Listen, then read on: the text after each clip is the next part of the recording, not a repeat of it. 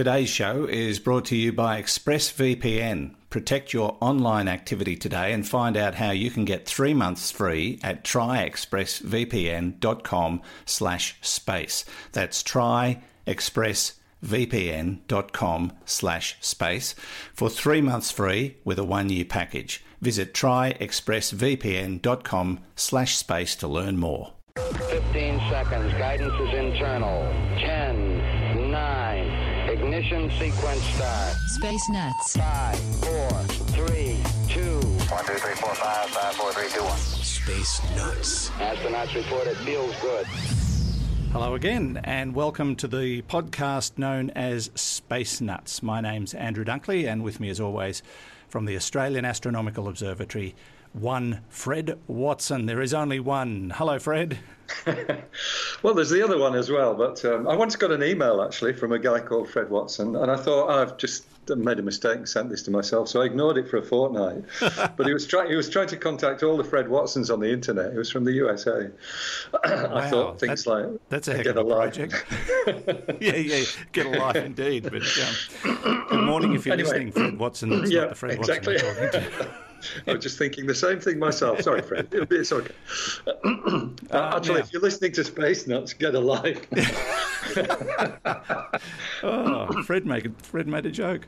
Now today, Fred, uh, we're going to talk about this. Fascinates me because we've talked about uh, sending missions to ice moons and ice planets before, and, and looking for life. Well, now somebody wants to do it, and this could be a private venture.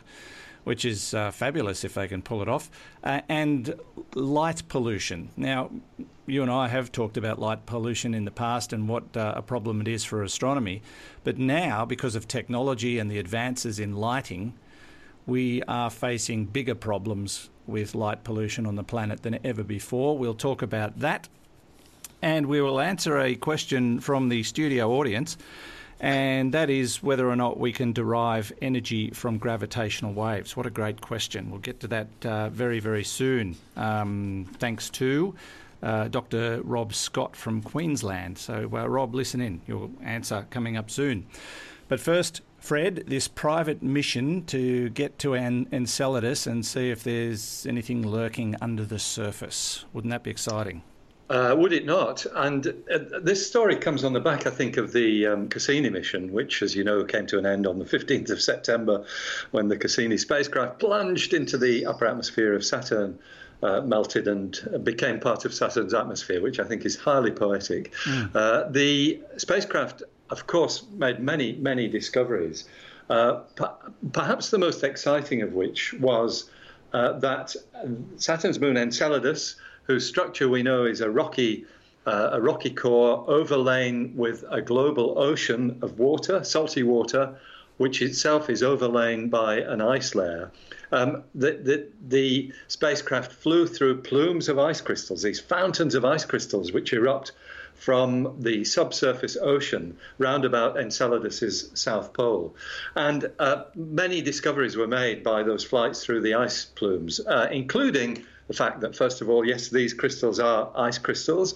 Uh, secondly, they contain nanoparticles of silicate, uh, silicates, and silicates are just bits of rock. Yeah. Um, these tell you not only that that ocean uh, that has a, a, a seabed which is in contact with rock, uh, but also that that rock is almost certainly uh, places where hydrothermal activity occurs. And by that I mean these things that we have on the floor of our deep oceans on Earth, these black and white smokers, which are essentially uh, flows of warmed water, um, which have seeped through into the into the rock deep down underneath the uh, the ocean floor, been heated by the Earth's mantle, which is not far below that, and then spurted back up. And this uh, these places are thought to be one of the possible sites of the origin of life on Earth. So the, the, the equation is this that we know uh, from those silicates and also from the detection of something called molecular hydrogen by Cassini. We know that hydrothermal vents exist on the sub on the surface sorry the floor the ocean floor of Enceladus. Get it right Fred. Quick you're on space now um, uh, on the ocean floor of Enceladus. Um, and so we know that. Also we know that we get free samples of what that ocean water is like and what it might contain because we've got these plumes of ice that are being erupted from there. so you put those two together, and what's happened uh, from that is the idea of space missions dedicated to Enceladus. And there are at least three which are being planned by NASA and ESA. NASA, of course, no, needs no introduction. ESA, the European Space Agency. And they've all got delightful names, actually. the one I like is ELF. ELF is the Enceladus Life Finder. Uh, this is a spacecraft uh, whose particle detectors and mass spectrometers and other equipment is tuned to look for things like amino acids and proteins, which were not detectable by Cassini because Cassini wasn't set up to do that. It was set up to look for minerals and things of that sort, uh, all of which it did most successfully. But nobody ever thought that we'd go to a place where we could look for proteins and amino acids uh, and uh, lipids and things of that sort. So ALF is one. Uh, the, the other one I like is uh, SELFIE. And SELFIE is uh, the submillimeter Enceladus Life Fundamentals instrument. And what this is, is a, a device that will pick up the, uh, the submillimeter signature of molecules. Um, we, we, we, you and I have talked about this kind of thing before because ALMA, uh, which is a telescope in the high Atacama desert in northern Chile is a submillimeter wave telescope, and it's it's been probing the atmospheres of other stars and things like that, and finding molecules which themselves are very suggestive, um, carbon-containing molecules. Now you can do the same thing, but not from Earth and not pointing at a distant star. You can do it from a spacecraft that is in the vicinity of these ice plumes, and you can look for the molecular structure that's in the ice plumes, and maybe you could find the same sorts of things, you know, like amino acids and uh, other other building blocks of life. Um, and there's one more. The Europeans are planning one called E2T, which is um, Enceladus to Titan, and it's a mission that would take in both those worlds because Titan's another place where maybe life has taken hold. Anyway, that's the that's the backstory, yes, Andrew. Yes. Oh, we've finished. oh, we've we've run out time of time. for, yes, this week. oh, what a shame. um, so the, that's the backstory. But of course, these missions, um, they're NASA and ESA missions. They cost probably in the region of a billion, maybe more dollars. Um, they will probably have a preparation time of seven, eight, nine, ten years or something like that. Maybe a flight time of three, four, five years to get Wow. to Saturn. Um, it's a long, long process. You've got to be and patient. So, You've got to be patient, unless your name is Yuri Milner. Yes. And Yuri Milner is this Russian billionaire who's already funded uh, what's called the Breakthrough Initiatives Project. And that's a set of four projects, the most prominent of which is Breakthrough Listen, which is given $100 million to, uh, which uses time on two major radio telescopes. One is the Parkes Radio Telescope here in, in New South Wales um, to listen for signals for, from extra, extraterrestrial intelligences. So he's funded that. He's funded something called Breakthrough Starshot, which is um, uh, basically a, a design study for a flotilla of micro spacecraft, which would be beamed on a laser beam towards Proxima Centauri, the nearest star to us, 4.2 light years away, which we know has a planet around it, at least one planet around it. But what he's saying is, uh, wait a minute, um, I've got a lot of money. Um, maybe, just maybe, and he floated this in a recent conference, maybe there's a way of fast tracking this project to do a sort of quick and dirty recce uh, around these plumes by sending a dedicated spacecraft, probably using, you know, SpaceX. Uh, uh, um, SpaceX hardware, things of that sort, uh, to, to get to Saturn quickly to have a quick look, see if we see any signs of amino acids, proteins, lipids, all the rest of it, uh, and then let the NASA and ESA projects do the real uh, heavy lifting in terms of the details of, of what we might find there. It's a really interesting proposal. My guess is, and this is, uh, forgive me, Yuri, if you're listening to this.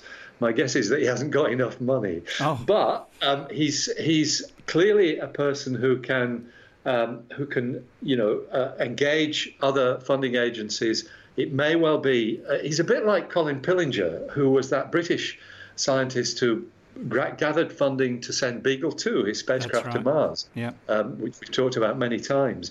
Uh, I think he's that kind of person. If he can do that, well, just maybe this might work. And what's really great about it, Andrew, is if he does it quickly enough, we'll be able to talk about it on Space Nuts. Yeah. Uh, we might be able to break the news that there is life beneath the icy surface of Enceladus. Let me just throw a, a curveball here at you, Fred, and I know you'll have questions without notice. But uh, let's assume all these missions get there and are successful in, in doing what they need to do to search for signs of life. What would be the odds of a discovery? Uh, yes, that is a curveball question. It's one that you're entitled to ask, and it's one to which no one, no one in the universe has the answer. Well, somebody in the universe might have the answer, especially if there are advanced organisms beneath this, uh, Yeah. the soil, the seas of, uh, or the ice of Enceladus. We don't know, um, and that's partly because we, you know, the the actual processes, the chemical processes which lead to um, that transition between uh, a prebiotic uh, chemical situation where you've got molecules reacting with one another and something that you can call life, which of course involves um, all kinds of uh, things like metabolism, th- things like um, the the the, the um, possibility of self-replication, things like the poss- the possibility of a Darwinian evolution if you leave these things to their own devices, to, to, to the survival of the fittest things. Um, these are the kinds of things that people point to as distinguishing life from mere chemistry. Uh, uh, but nobody knows just how difficult that transition is. The, the, the feeling, I have to say, in the world of astrobiology is that it is a fairly straightforward transition. And if you've got the right chemicals, you will get the right uh, living organisms. There'll probably be microbes. You need um, long chain molecules that can form cell walls to contain these, uh, you know, these reactions within the, the, the, the, body of, um, of, of, of a, well, within a cell, rather than just have them in an ocean floating around and trying to react with the next molecule, which might be a mile away or something like that. So it's um, uh, the thinking is uh, very positive, very optimistic in terms of uh, the origin of single-celled molecules. The, the, the next step to get from multi-celled, uh, sorry, single-celled organisms, I beg your pardon, uh, optimism about single-celled orga- or, organisms, less optimism about multi-celled organisms, how common they might be. Although the, um, the the thinking is in terms of single-celled organisms that, uh, as you and I discussed not so long ago, there may well be a lot more of this in the universe than we've ever considered. So, um, you know, this trip to Enceladus could well be the first, uh, could result in the first major discovery. Uh, let's hope so. I think it'd be exciting. Absolutely, I think it's it's a great idea and good on you. And Yuri of course, being human suggesting it. beings, we will send invasion forces and deal with the problem promptly.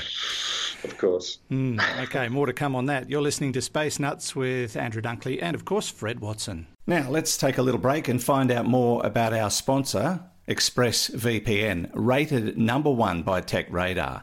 Uh, this is the one I use. I've been using it for a couple of years and I love it. When I joined ExpressVPN, they were, they were brand new, uh, new to the market, but uh, I read a lot of reviews and did a lot of comparisons. And there was just something about their, their business model that I particularly liked. And a couple of years down the track, honestly, can't complain. Their interface is very easy to use. Their their service is second to none. Uh, I've had to contact them a couple of times about um, certain things that I wanted to do, and they were brilliant. So you may be wondering why I do need a VPN at all. It's all about privacy. Uh, do you really want big tech companies, governments, and others knowing? uh, what's going on with your online activity. Even if you're having nothing to hide, it just feels downright creepy. Uh, I think you'll agree. And governments are getting more and more interested in what you're doing every day. And so, yeah, protecting your privacy is what VPN is all about. And how often do you uh, run across websites that you want to get information from only to find that they're geo blocked? This is becoming an increasing problem, but ExpressVPN solves that problem for you. Uh, now, if you go to our special URL, you'll see quite a list of things this service can help you with, things you may never have thought of before. As I say, it's the one I use, secure, fast, and it just works. Uh, so protect yourself online today and find out more about how to get three months free at tryexpressvpn.com slash space. That's T-R-Y-E-X-P-R-E-S-S-V-P-N dot com slash space for three months free with a one-year package. Try expressvpn.com slash space to learn more and you'll find the link details in the show notes and on our website. Now, back to the show. Okay, we checked all four systems and keying with a go. Space Nuts. Now we're going to talk about uh, a new problem uh, that has um, become very apparent in the world, and that is light pollution. Now, light pollution's been a problem for a long time, particularly for astronomers, but now it's becoming a problem for humanity. And the reason is that the world is getting brighter. And uh, Fred, the reason it's getting brighter is because we've become technologically advanced and we're using different kinds of lighting. Uh, absolutely right. And of course, um, excuse me, um, light pollution is uh, one of the things that I spend a lot of my time thinking about because it's an important part of my job with the Australian Astronomical Observatory to keep our skies dark. Uh, the skies above the telescopes at Siding Spring Observatory in northwestern New South Wales, Australia, uh, they are pristine. They are as as dark as they were. Um, 50 or 60,000 years ago when the first people started looking at the sky from that place. Uh, it's different though when you look at the horizon. We've got blobs of light on the horizon that come from things like coal, coal fields, they come from cities. We can actually see the lights of Sydney on our horizon, even though it's about 350 kilometres away, line of sight. So that's all um, very much part of my job. And of course, very much the focus of an astronomer. And it has to be said that the, the current growing awareness of the ills of light pollution really had its origins in the world of astronomy back actually in the 1980s, uh, 70s and 80s, when astronomers, uh, principally in places like Arizona, where there are big telescopes, California, where there are big telescopes, where they, astronomers realized that they were losing the night sky because of the encroachment of cities and the amount of light that was there. And that led to something called the International Dark Sky Association, which is the principal advocacy body for dark skies. And I, a good example of it is um, when you stand in the middle of a major metropolitan centre. And I did actually test this when I was in New York. I looked up. I wanted Yep. to see the, the stars, and there was nothing. Yeah, that's uh, right. Because of the light pollution, it just blocks everything out. It's it's a staggering effect. Indeed, and New York's um, a particularly interesting case because it's probably about a couple of years ago, they had major power blackouts, and people could see the Milky Way and stars, and you know, um, basically uh, radio stations and TV stations were getting calls from worried listeners and viewers saying, "What's all that stuff in the sky? we don't know what that is. There's stuff invading us." Ah! And, and I've spoken to people who've come to the country from Sydney for the first time, and they just go, "The sky is amazing at night." Well, Yes. to us, it's just normal. It's normal, that's right. So um, th- there's a, a little bit more to say about this, and I might just mention uh, before we talk about the details that um, the the issue of light pollution is now widely recognised as being so much more than just astronomers. Um, it affects all living species on Earth uh, in, uh, that are in urban environments or, or you know places near places where there's a lot of light. Um, things like crop pollination is being threatened because we realize now that um, if you've got artificial light, uh, the insects that normally do the pollination don't like it and they either go away or they die or they basically just stop. Uh, trees in brightly lit areas actually uh, going to bud uh, in, in springtime uh, up to a week earlier than they, they do in darker areas. It's uh, clearly affecting their circadian cycle. And um, we've known for a long time that um, something like 2 billion birds a year uh, in, get wiped out just because of New York, uh, New York State. Uh, the lights there, they, uh, these are migrating birds. They, uh, they head off looking for whatever they're looking for, come across a city, and they either crash into buildings or they just fly around them in orbit until they drop uh, Yeah. because they're lost. Yeah, uh, terrible that. stuff. Mm. Yeah. And, and they, it was only recently they figured out that was the problem. Uh, up until uh, you know some it- years ago, they, they did- right. had no idea why this was happening. Yes, exactly. So, and, and two other ways that it affects perhaps the dominant species on Earth, ourselves. Um, we now know that um, light that's rich in blue, and that's you know light that comes from a, a really white source. It's got richness in blue light there. That is really bad for us in terms of disrupting our circadian rhythms, which are vitally important. We've evolved these over hundreds of thousands of years, and we've evolved in an, a, an environment that gets dark at night and, and bright during the day, and our systems are all set up for that with, you know, with very little room for tinkering around, which is what we're now doing. And there's been, you know, we've, we've seen that um, some of these disruptions actually lead to uh, very serious illnesses, uh, to the extent that last year the American Medical Association actually designated um, uh, something called the detrimental effect of poorly designed high intensity LED lighting.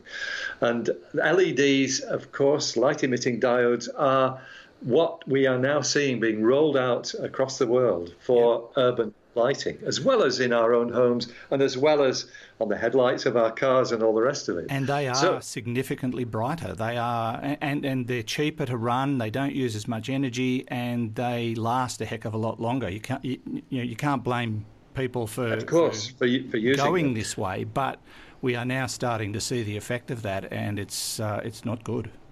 Uh, that's right. And, and just one uh, postscript about LEDs. Um, I, I, in many ways, I think the technology has been rolled out too early.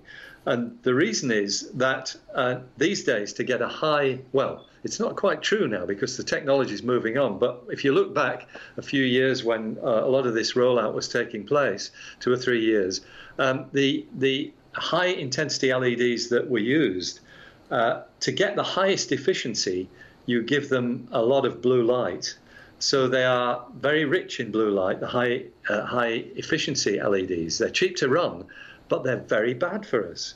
Uh, and not only that, actually, they're bad for the environment because blue light is uh, is the one that spreads around much more readily than red light.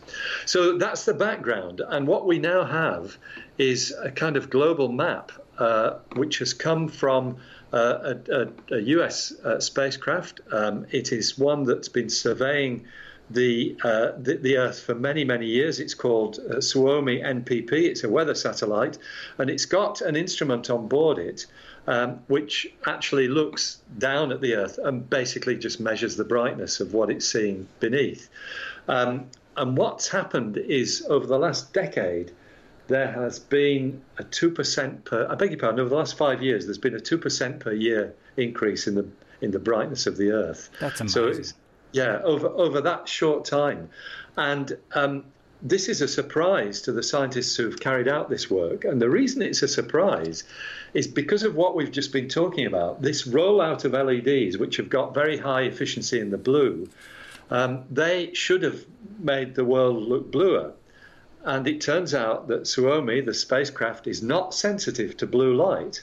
And so what they expected to see was a reduction in the amount of light coming from the, the Earth because the Suomi spacecraft is sensitive to uh, light that's sort of more red than uh, kind of greeny orange. But it doesn't see the blue, it just sees the orange, uh, the green, the orange, and the red colors of the spectrum and a little bit into the infrared. Mm. And it, so they expected that those kind of lights, that, like the sodium lights, the old yellow street lights that we're all familiar with, they're, they're being phased out. They expected that that would produce a reduction in the amount of light that Suomi sees because the blue light is is not it's not sensitive to the blue light, and all our street lighting is now a bluer in colour. Uh, but they're surprised to see no, it's increasing uh, across the board. And what that tells you is that LEDs are so successful in terms of providing cheap lighting that um, lighting authorities have said, "Oh, well, we'll just put more lighting exactly in." Exactly right. Yeah. Um, you know, uh, we can run more lights for the same price. Yeah. And so uh, the whole world is getting brighter. There are a few places that aren't. There are the war zones of the world. Syria is one. I sometimes in my talk show comparison between Syria in 2016 and Syria in 2012, and it's heartbreaking to watch because you see all these cities literally disappearing. Mm. Um, hopefully, that will change sometime soon. Uh, but we don't want it to get brighter, but we do want people to, uh, you know, to, to have uh, rather better quality of life than has been the case recently. Yeah. So uh, the, the, the, the outdoor lighting issue, I think, is one that really needs to be addressed. We find that there's been a very rapid increase, particularly in countries where up till now there's been no lighting, like northern India, for example. We've got um, uh, villages there that haven't had electricity. Now, with LEDs and cheap electricity, uh, they can be illuminated. But sadly, um, the the uh, you know the lighting engineering world has not caught up with the fact that it's very easy to make lights night sky friendly, and that is by fully shading them. You shade them so that no direct light goes upwards. But unfortunately, a lot of um, light fittings, even the ones designed today in our highly uh, informed uh, environment, even the ones designed today, throw a lot of light up into the sky, and that's where it does the damage. That's mm. where it stops you seeing the stars and affects migrating birds and all the rest of it. Yeah, and, and like a few years ago, they were um, very concerned about people using mobile devices, mobile phones and, and tablets and things like that, because they emit blue light. And I got a new phone recently, and I was surprised to find that it had a setting on it to increase the red light so that I didn't get affected by the blue light and stay awake at night. And I even was able to set the phone so that it would switch to the red light mode at a certain time every night, so I didn't even have to think about it. Fascinating. Uh, yeah. So, yeah, there are solutions. Um, looking at the photo of the Middle East, and I'm, uh, I'm looking at the River Nile, I mean, it is most amazing the amount of light in that small part of the world stretching right up the length of the Nile River. And right next to it is the Red Sea, and it's black because it's the yeah. Red Sea and there's yeah. red light. ah, terrible joke, terrible joke. But it is a huge problem and one that uh, people are going to have to seriously uh, consider into the future, or we're going to have even more problems uh, on a global scale. Uh, you're listening Indeed. to Space Nuts. Andrew Dunkley here with Fred Watson. Zero G, and I feel fine. Space Nuts. Finally, Fred, we have a question to answer. That's very rare. Uh, hey, boys, great show. Another question Could we ever derive energy from gravitational waves? That's a really good question from Dr. Rob Scott of um, Buderim in Queensland. Uh, well, we only recently uh, talked at length about gravitational waves and the fact that they were discovered, but um, would it be possible to derive energy from them? Um, I think the answer to this is uh, you, you, can never say never. at this um, point um, in time. But uh, even at this point in time, you can never say never. But it seems pretty unlikely. Uh, just just to um, recap, so gravitational waves are, are, are basically waves that are spread by let me start that again. Gravitational waves are waves that uh, uh, spread through space by vibration of space itself. And that's because, as Einstein showed back in 1915, space is flexible. Uh, it's, uh, it, it, can move, it can bend, and that's totally counterintuitive. Uh, but it, it is correct. Uh, the only thing is, whilst it's true that space can bend, compared with anything we know about on Earth, you know, hard materials like steel and things of that sort, space is far, far more rigid than those things. It can bend, but it needs a lot more force. Mm. And in fact, what bends it is gravitation, exactly as uh, as Rob has said. Gravitation is the process. Uh, uh, objects like the Earth have gravitation. Uh, it's a property of matter itself, and that gravitation we experience by basically feeling the, the, the, distortion of space uh, that is uh, the result of, of, a, of, a, world like the Earth being dumped in the middle of space. It distorts the space around it. We feel that as gravity. Yeah, we, we, you... fe- we feel it in our everyday lives. Right now, I'm sitting down and I can feel yep. pressure on yep. my, you know, posterior. Indeed, uh, that's gravity. It's gravity. That's right. Um, it's very, uh, you know, it's tempting to imagine it as Newton did, as a force, uh, and basically that's what we all do. We imagine it as a force pulling us down. But it is this distortion. It's the fact that space uh, at your feet is a slightly different shape from the space at your head, and you feel that pull. Uh, as gravity, but it is it's you know it's not even microscopically different. It's way way below that. The difference in shape of space. It's nevertheless detectable, and in fact, you can put spacecraft into orbit around the Earth that can actually sense the change in gravity as they as they go from you know one one part of the orbit to another. Uh, okay, so Einstein also predicted that if you have large masses being accelerated in the universe, they will produce waves. They'll disturb the space around them to the extent that ripples will spread out through the through space itself. And that's what we call gravitational waves. And as you correctly said, it's only within the last couple of years that we've been able to detect them there are now two um, instruments that can do that. That the, there's one called LIGO, which con- itself contains consists of two uh, two gravitational detectors, and another one in, in Italy called Virgo.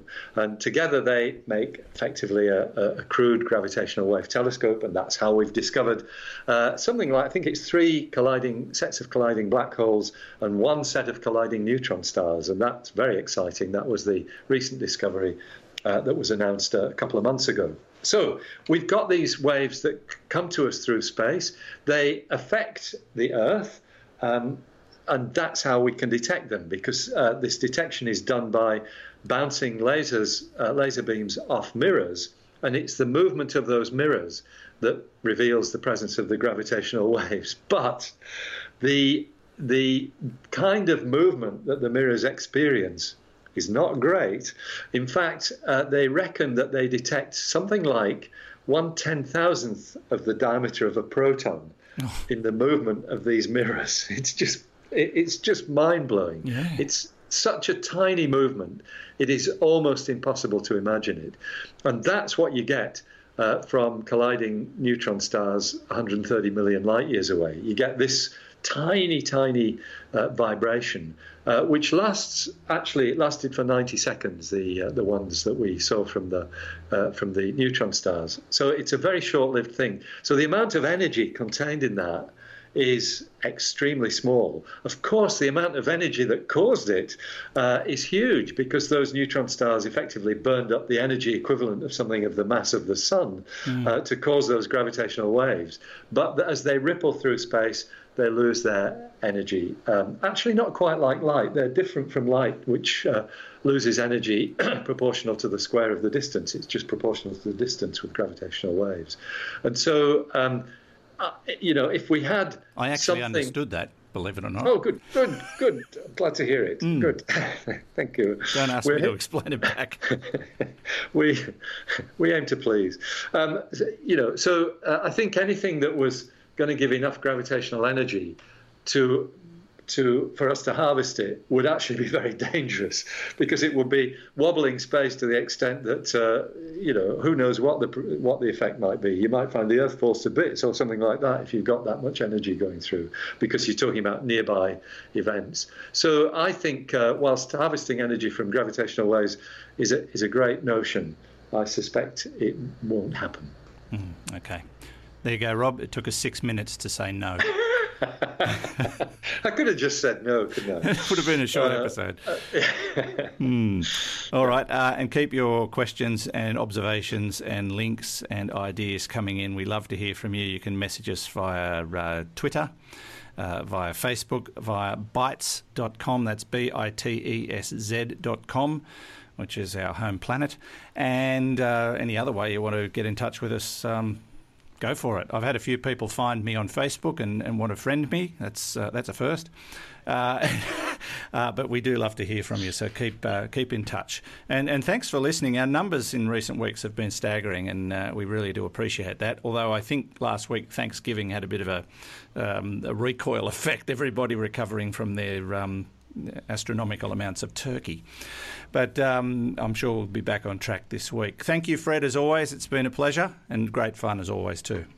Good to talk to you, Andrew, and we'll speak next time. Fred Watson from the Australian Astronomical Observatory, and from me, Andrew Dunkley, thank you once again for listening to us on Space Nuts. Space Nuts. You've been listening to the Space Nuts podcast.